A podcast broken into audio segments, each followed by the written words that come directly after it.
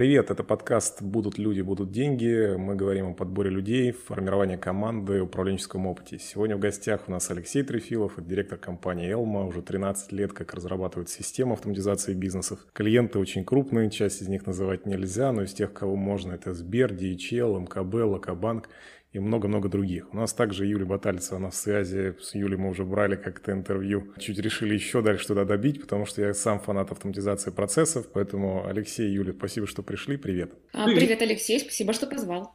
Да, привет-привет.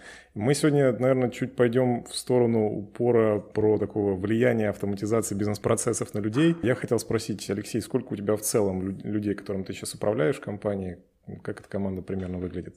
Компания достаточно крупная, распределена в нескольких российских городах. У нас э, больше 350, если не ошибаюсь. Мы здорово растем, говорим на разных языках, живем в разных городах, но представляем одни интересы. Слушай, а вы растете в количестве людей, хотя автоматизируете процессы. Вот у вас есть какая-то, не знаю, внутренняя такая своя метрика, что мы расти не должны, все новые должности мы должны автоматизировать? Или как вы ну, надо, наверное, понимать, что Elm это не только вендор, то есть мы не только разрабатываем софт, это все-таки история про корпоративные программы, которые нужно внедрять, нужны аналитики, которые анализируют бизнес наших заказчиков, которые адаптируют его под э, их нужды, советуют как-то оптимизировать. Вот, э, наверное, основной вектор – это вот аналитики.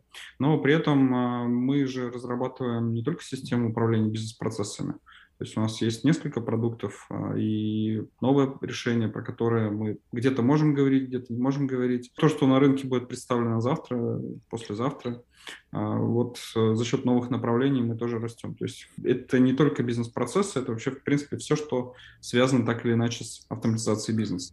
Слушай, а какими должностями, если не секрет, прирастаете в основном? Кого не можете автоматизировать или как-то шаблонизировать? Ну вот как раз аналитиков, например, лоу-кодеров, то есть те, кто настраивает программу под э, нужды заказчиков, кто собирает требования, кто общается с специалистами, внедряет. Кто их анализирует и предлагает э, бизнесу наибольшее, наиболее выгодное решение. То есть мы не только приходим, автоматизируем готовые бизнес-процессы, мы анализируем бизнес заказчика и предлагаем какие-то варианты. И вот здесь, э, слава богу, пока искусственный интеллект, автоматизация обогнать нас не может, поэтому вот в этих должностях мы прирастаем больше всего. А есть какие-то должности, которые вы за 13 лет в компании автоматизировали и искоренили? Я бы на самом деле по-другому сформулировал эту фразу. Это не про то, чтобы там искоренить. В принципе, автоматизация это не про то, чтобы искоренить. Это про то, чтобы лечить, э, может быть, болезни роста и возможность сделать больше меньшим количеством. То есть зачастую это не про то, чтобы там от департамента не осталось ни одного человека. Это про то, чтобы там 2, 3, 5, 10 человек могли делать то, что могут делать 10, 20, 50. У нас очень компактный, например, отдел документирования. И при этом они делают то, что, мне кажется, в других компаниях делают намного большее количество людей.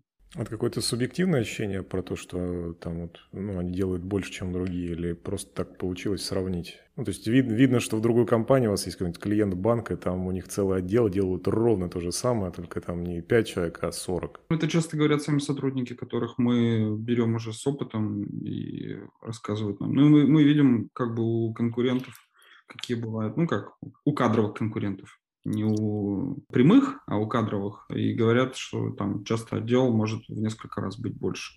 А делаем мы примерно одно и то же. Юля, ты хотела кейс, по-моему. Да, да, да, я как раз хотела про те слова, которые сейчас говорит Алексей. Реальный кейс это одна из моих команд, HR-отдел. Он в четыре раза меньше, чем наш ближайший кадровый конкурент за счет того, что... Это, кстати, кадровый конкурент уже IT-компания, но они не занимаются а, автоматизацией бизнес-процессов. Они там, ну, несколько другие вещи делают. Так вот, а, за счет того, что у меня людей там в четыре раза меньше работы, мы судя по цифрам прироста, там, да, там, в головах, в людях там, и по качеству продукта, который мы выдаем, мы идем одинаково. Э, для меня это положительный кейс, хотя я подготовила еще и отрицательные кейсы на сегодня. Но раз уж так э, мы начали говорить про плюсы, там зайду сразу из десерта. А почему? Потому что мне это помогает экономить фот. Я могу более дорогих специалистов на рынке покупать а, за счет того, что у меня остаются деньги, то есть я не трачу там не 20 человек имею, а 5, например. Я могу покупать дорогих специалистов, я могу тратить деньги на их обучение в тех скиллах, которые, ну, пока там какой-то софт на себя взять не может. Не знаю, там искусство переговоров, ну, какая-то там вещи, связанные с эмпатией и так далее. Вот, и для меня это огромный плюс. А, я не просто там поглядываю на кадровых конкурентов, у меня есть опыт работы в других компаниях, в больших компаниях, и, ну, например, там есть там в общей работе у меня компания, в которой э, специалист в HR-отделе назывался специалист по корпоративной культуре, и там в целом все, что она делала, она выпускала корпоративную газету. И там, не знаю, условно 25 тысяч рублей за это получала. У меня ни один человек, ну, кроме тех там руководителей, которые пишут новость газеты, не занимается корпоративной газетой. Полностью формирует выпуск сама система. То есть я продумала бизнес-процесс, мы его настроили, я его время от времени подкручиваю. Тем не менее, вот эти 25 тысяч я могу не брать сотрудника там, на эти деньги, а, учитывая налоги, это еще гораздо больше. Я могу эти деньги распределить между теми, кто у меня вот живые, они работают в моем отделе. Спасибо тебе за пример. Я еще запомнил, что у тебя есть несколько негативных. Я попрошу тебя тоже как-нибудь их отдельно вставить а, в наш диалог. Потому что я, у меня есть такая наболевшая сложность, которую ну, слышу и от клиентов, и, по сути, от себя тоже слышу. Вы 13 лет занимаетесь автоматизацией, у вас там все привыкли уже давно работать в системе, которая автоматизирует какую-то часть рабочего процесса. Ну вот э, компания, которая работала как работала, значит, она ставит э, какую-то из, допустим, вашу систему автоматизации бизнес-процессов, и это всегда идет с кровью, болью, соплями, слюнями, всем чем угодно. Заканчивается все саботажем какой-то части сотрудников работы в системе. В связи с этим вопрос, как э, в целом сделать так, чтобы сотрудники сами хотели в системе работать? В чем ваш рецепт? На самом деле, да, у нас есть э, некоторая внутренняя методология внедрения, и саботаж при внедрении корпоративных систем управления – это абсолютно естественная история, потому что люди часто боятся, что их там заменят роботы, уволят, за ними будет тотальная слежка. Э, на самом деле ничем таким мы не занимаемся, но занимаемся чем-то близким к этому, и с саботажем мы хорошо знакомы. Э, лучший способ бороться с вот такими настроениями это начать внедрение проекта, внедрение системы не широким фронтом, а более узким. То есть э, найти тех, кому это надо, получить позитивный опыт, потому что все-таки, что для многих является прямо открытием, что, оказывается, после автоматизации не увольняют людей часто, а просто работать становится удобнее, и не приходится заниматься тупым вот таким обезьянным трудом, потому что сейчас, например, решает система, и что не нужно там людей обучать, как там запоминать, куда кому пойти, а сейчас система просто дает несколько кликов решить а, задачу, которой раньше приходилось заниматься. И вот эти люди становятся агентами системы, зачастую они рекламируют ее прямо внутренний департамент. Я на самом деле лет сколько, 9 назад сам внедрял Elmo, пришел рядовым специалистом, и я помню вот это все, когда сидишь у заказчика вот в этом департаменте, в котором уже а, произошло внедрение, в котором уже там прошла опытная эксплуатация, и там какие-то ну, возражения обрабатываются, шлифуем решения, и туда приходят из соседних департаментов люди и говорят, мы также хотим. Мы слышали, что у вас теперь вот это не нужно делать, а оно решается. И люди говорят, ну, там, не знаю, очередь вставайте вот на автоматизацию. Будем вместе продавливать там бюджет у начальства, чтобы нам тоже сделали. Это лучший способ а худший способ – это просто, наверное, попытаться все разом автоматизировать, э, получить коалицию противников, которые все это дело загубят. Потому что всегда будут в компании те, кто будет против. Кстати, еще, наверное, стоит сказать, что сегодня информационная система – это такой важный политический инструмент, что внедрение вот этих вот систем это часто вопрос переделов власти внутри там, крупных каких-то компаний, и там могут быть интересы чьи-то задеты, поэтому это часто не про саботаж там совсем низких э, групп людей, как-то исполнителей без власти, а уже как это, власть имущих, потому что... Ну, то есть это какой-то вскрывает скрытые процессы внутренние или что? Или это просто меняет расстановку сил, вот кто чем управляет? И то, и другое, на самом деле, у нас встречались э, примеры, когда саботировали те, кто не хотел прозрачности процесса что там могло что-то всплыть нежелательное. И иногда нам даже прямым текстом говорили, что типа системы вашей у нас в компании не будет. Мне это лично не интересно. чтобы было так. Ну, было понятно, что если человек на старте говорит, что он будет всячески ложиться на рельсы, чтобы мы не прошли, ну, вот так. А если говорить про второй, второй аспект, это все-таки доступ к данным, информация сегодня тоже многого стоит, и с ней много интересных вещей можно тоже делать. А, ты говоришь, Кто владеет что... информацией, тот владеет миром. Ты говоришь, что ну, вот основные страхи, по крайней мере, которые ты назвал у людей, то, что их заменят роботы, что вот сейчас вот придет какая-то система, и у них там не будет рабочего места, тотальная слежка. Вот про замену роботов. Я ну, понимаю, что компании, которые у вас заказывают систему, они абсолютно разные. Я убежден, что есть какие-то компании, которые после внедрения они не как вот, э, там, Юль, как ты говоришь, там они взяли, просто повысили эффективность сотрудника, взяли просто чуть ли там половину отдела, сократили. Наверняка такие случаи у вас были. Вот э, как вы дальше с этим страхом тогда работаете? Как это, не знаю, у вас есть какая-то методичка, которую вы даете людям, так делать не надо? Или как вы эту историю решаете с э, клиентами? Могу честно сказать, методички у нас такой нет. А, и вот как раз возвращаясь на 9 лет назад, я помню, мне э, доложили со стороны заказчика э, специалисты, что у нас уже первые успехи на проекте, что раньше по всему, ну, довольно крупный субъект э, Российской Федерации, и документы, все вот эти вот необходимые для процесса, возились грузовиками, то есть был огромный штат вот этих вот извозчиков и курьеров, которые занимались тем, что данные переносили между офисами, иногда из совсем дикой глуши. Мне сказали, все, их как бы всех уволили, сейчас все автоматизировано, класс. Я подумал, ну, в целом, это, конечно, успех, но информация была мне подана так, что внутри какое-то гадкое ощущение осталось. Ну, это, это нормально, это естественно. На самом деле, как бы это не самая, наверное, достойная работа для человека, потому что все-таки у этого человека осталась масса других возможностей применить себя на более благородные цели и задачи. Вот как-то так. Юля хотела добавить. Я хотела опять из личной жизни кейс привести о том, что даже над моей профессией, если там мы будем считать меня там как персональщика, а, грозовые тучи тоже нависли. Я абсолютно уверена в том, что там завтра-послезавтра HR станет гораздо меньше. Ну, я там про всех HR, там, рекрутеров, да, там, про кадровую службу говорю, потому что действительно очень много может взять на себя. Ладно, там простой софт, там, да, человек на работу устроить. Можно ведь и массовым подбором заниматься абсолютно там без менеджера по персоналу. И останется только два вида. Это хантеры, это хорошие переговорщики, и там HR, который готов быть бизнес-партнером и быть каким-то, ну, таким советником бизнеса. И в том и другом случае, в том и другом случае, очень многие профессии конкурируют с машинами. И для того, чтобы чувствовать себя увереннее, не думать, что вот завтра я останусь без работы. А мы должны постоянно учиться. Ну, казалось бы, такая попсовая фраза, но почему-то у нас там не всегда она в культурном коде есть. То есть, школа, университет, ну, иногда какие-нибудь курсы. При этом э, конкуренция ведь она сейчас даже не между людьми, да, между людьми, конечно, остается. Конкуренция сейчас между человеком и машиной. И есть такие скиллы, там, софтовые скиллы, опять же, связанные с эмпатией, которые машина пока, она не может тебя, человека, заменить. И важно не бояться, не пересматривать голливудских фильмов о том, что роботы всех заменят, а важно понимать о том, что а, буду ли я незаменимым завтра, и что я делаю для того, чтобы быть этим незаменимым специалистом завтра.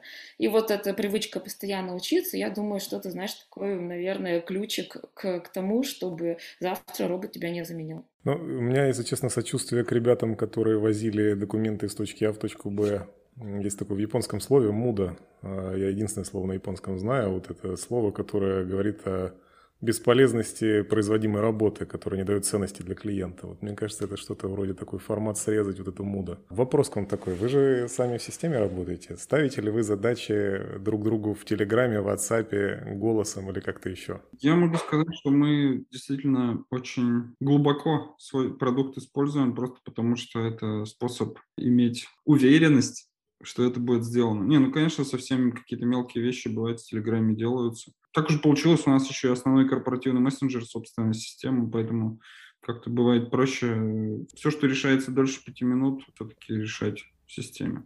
Окей. Okay. Какие самые необычные процессы из последнего вы видели, которые зашивали вот систему в вашей компании или, может быть, из тех, кого вы знаете? Ну, я могу сказать, что очень часто автоматизируют какие-нибудь поздравления с днем, с днем рождения, но это э, вот, наверное, не очень интересно. Вот что интересно, это когда систему использовали для регистрации чудес. Я вообще... А, обож... Что, прошу, регистрация чудес? Ну да, да, да. Это интересный кейс. Это вообще обалденный кейс. Я когда услышал, то ничего себе. В общем, а, есть в этой жизни чудеса. Ну, верят некоторые люди. А некоторые говорят, никаких чудес не бывает. Вот. Можно считать, что это философский вопрос, но это на самом деле вопрос абсолютно практический для вот этих околорелигиозных организаций. Когда, например, там в селе, в каком-нибудь деревне бабушка увидела там лик Христа на печи после дождя, и она обращается в соответствующие религиозные органы, я не знаю, как это правильно называется, но они собирают комиссию, э, выезжают на место, то есть это, конечно, у них все оформляется как командировка, потому что они на реальные деньги ездят в эту самую деревню, собираются, все у них там комиссия, смотрят и решают, вот это вот пятно, которое на печи выскочило, тянет на чудо, или это вот бабушке просто показалось. Дальше, если все там тянет на чудо, то его регистрируют, э, соответственно, он э, там уже входит в какие-то реестры и тому подобное. Ну, то есть, на самом деле, четкий бизнес-процесс есть, по которому, оказывается, признаются или не признаются чудеса чудесами или нет. А у вас какие-то отделения РПЦ подключены или э, вся вот система работает на Элме? Я буду очень удивлен, если так. Нет, целиком РПЦ с нами не работает. Это какое-то подразделение обращалось. Это очень круто. Ну, было много лет. Мне кажется, лет семь назад они еще это делали. А так, какие еще процессы интересные? Сможешь вспомнить что-нибудь? Юль, может, у тебя есть какой-нибудь негативный кейс, как вы автоматизировали или, может быть, время пришло для негативного кейса как раз? Можно Ты знаешь, я, наверное, хотела нет, я могу негативно, я вообще с него хотела начать. А, я хотела сказать, что любые перекосы, они плохи, и я всей душой верю в то, что не нужно автоматизировать все на свете. Вот пришли, а давайте все автоматизируем. Ну, то есть даже такое, да, благо, казалось бы, ну, автоматизация, роботизация, людям же лучше делаем.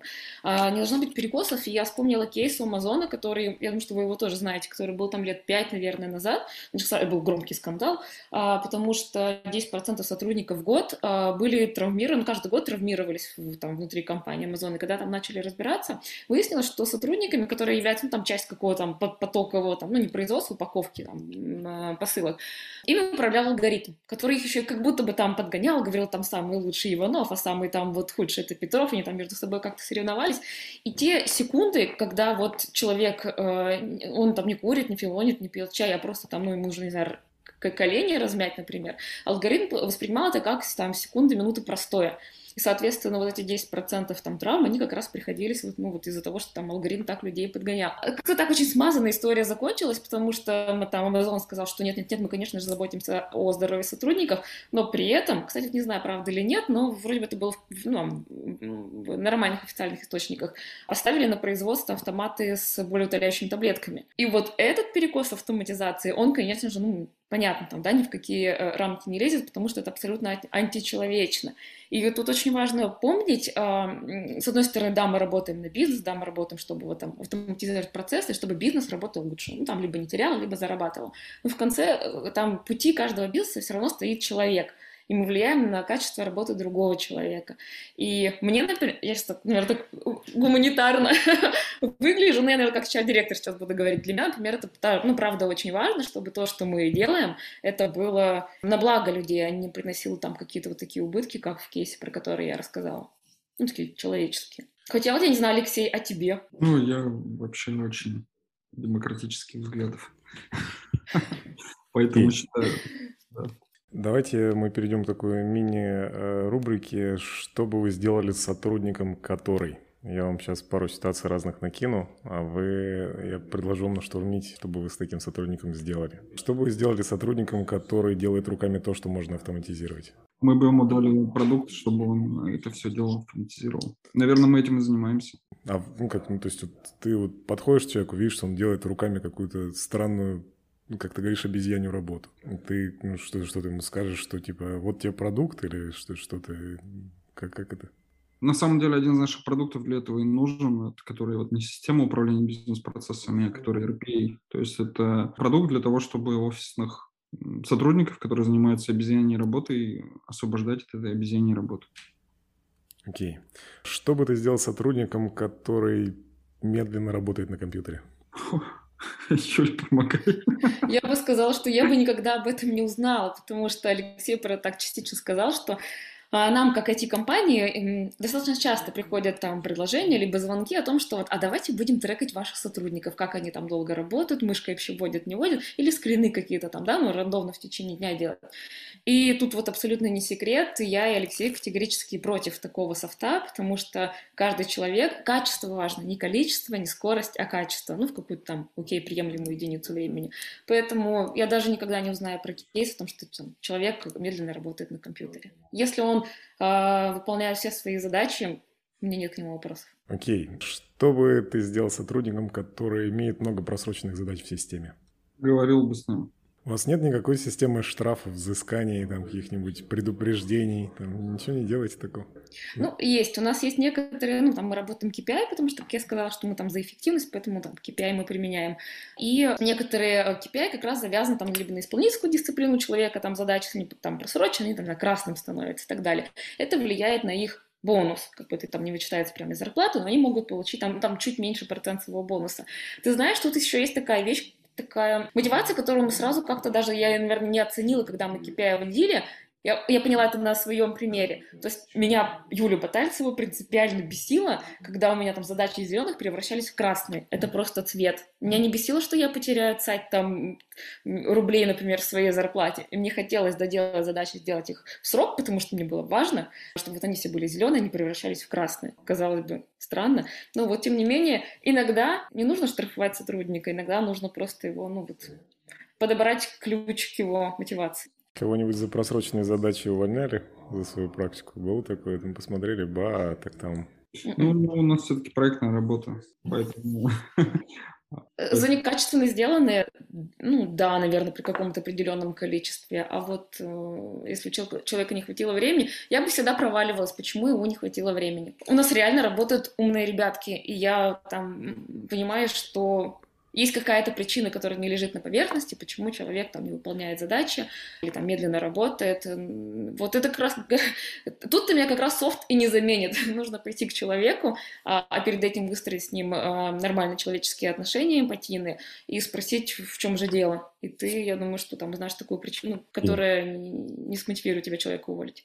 Я бы просил чуть дальше, пошел бы дальше. Я, я Юль, с твоего позволения, Алексей, спрошу, я тебя уже спрашивал, я бы спросил, а, Алексей, тебя про книги или фильмы, которые ты читал за последнее или смотрел за последнее время, которые тебя ну, к лучшему поменяли жизнь или бизнес? Отлично. Я на самом деле обожаю книги. Я записываю огромные списки всего, что я читаю, и маркирую их по баллам, по полезности. О, я еще начал добавлять, э, кто рекомендует. Для меня это прям вот я уже года три, наверное, так делаю. У меня у каждой рекомендации есть фамилия. В рамках сегодняшней беседы я бы порекомендовал книгу Форда «Роботы наступают». Это очень многогранная книга. Она, может быть, немножко, казалось бы, депрессивно написана в начале, потому что рассказывает про то, как человечество поменяется от, э, под воздействием вот этих технологий, которые сейчас появляются. И я лично даже для себя открыл много таких аспектов, о которых я не думал никогда.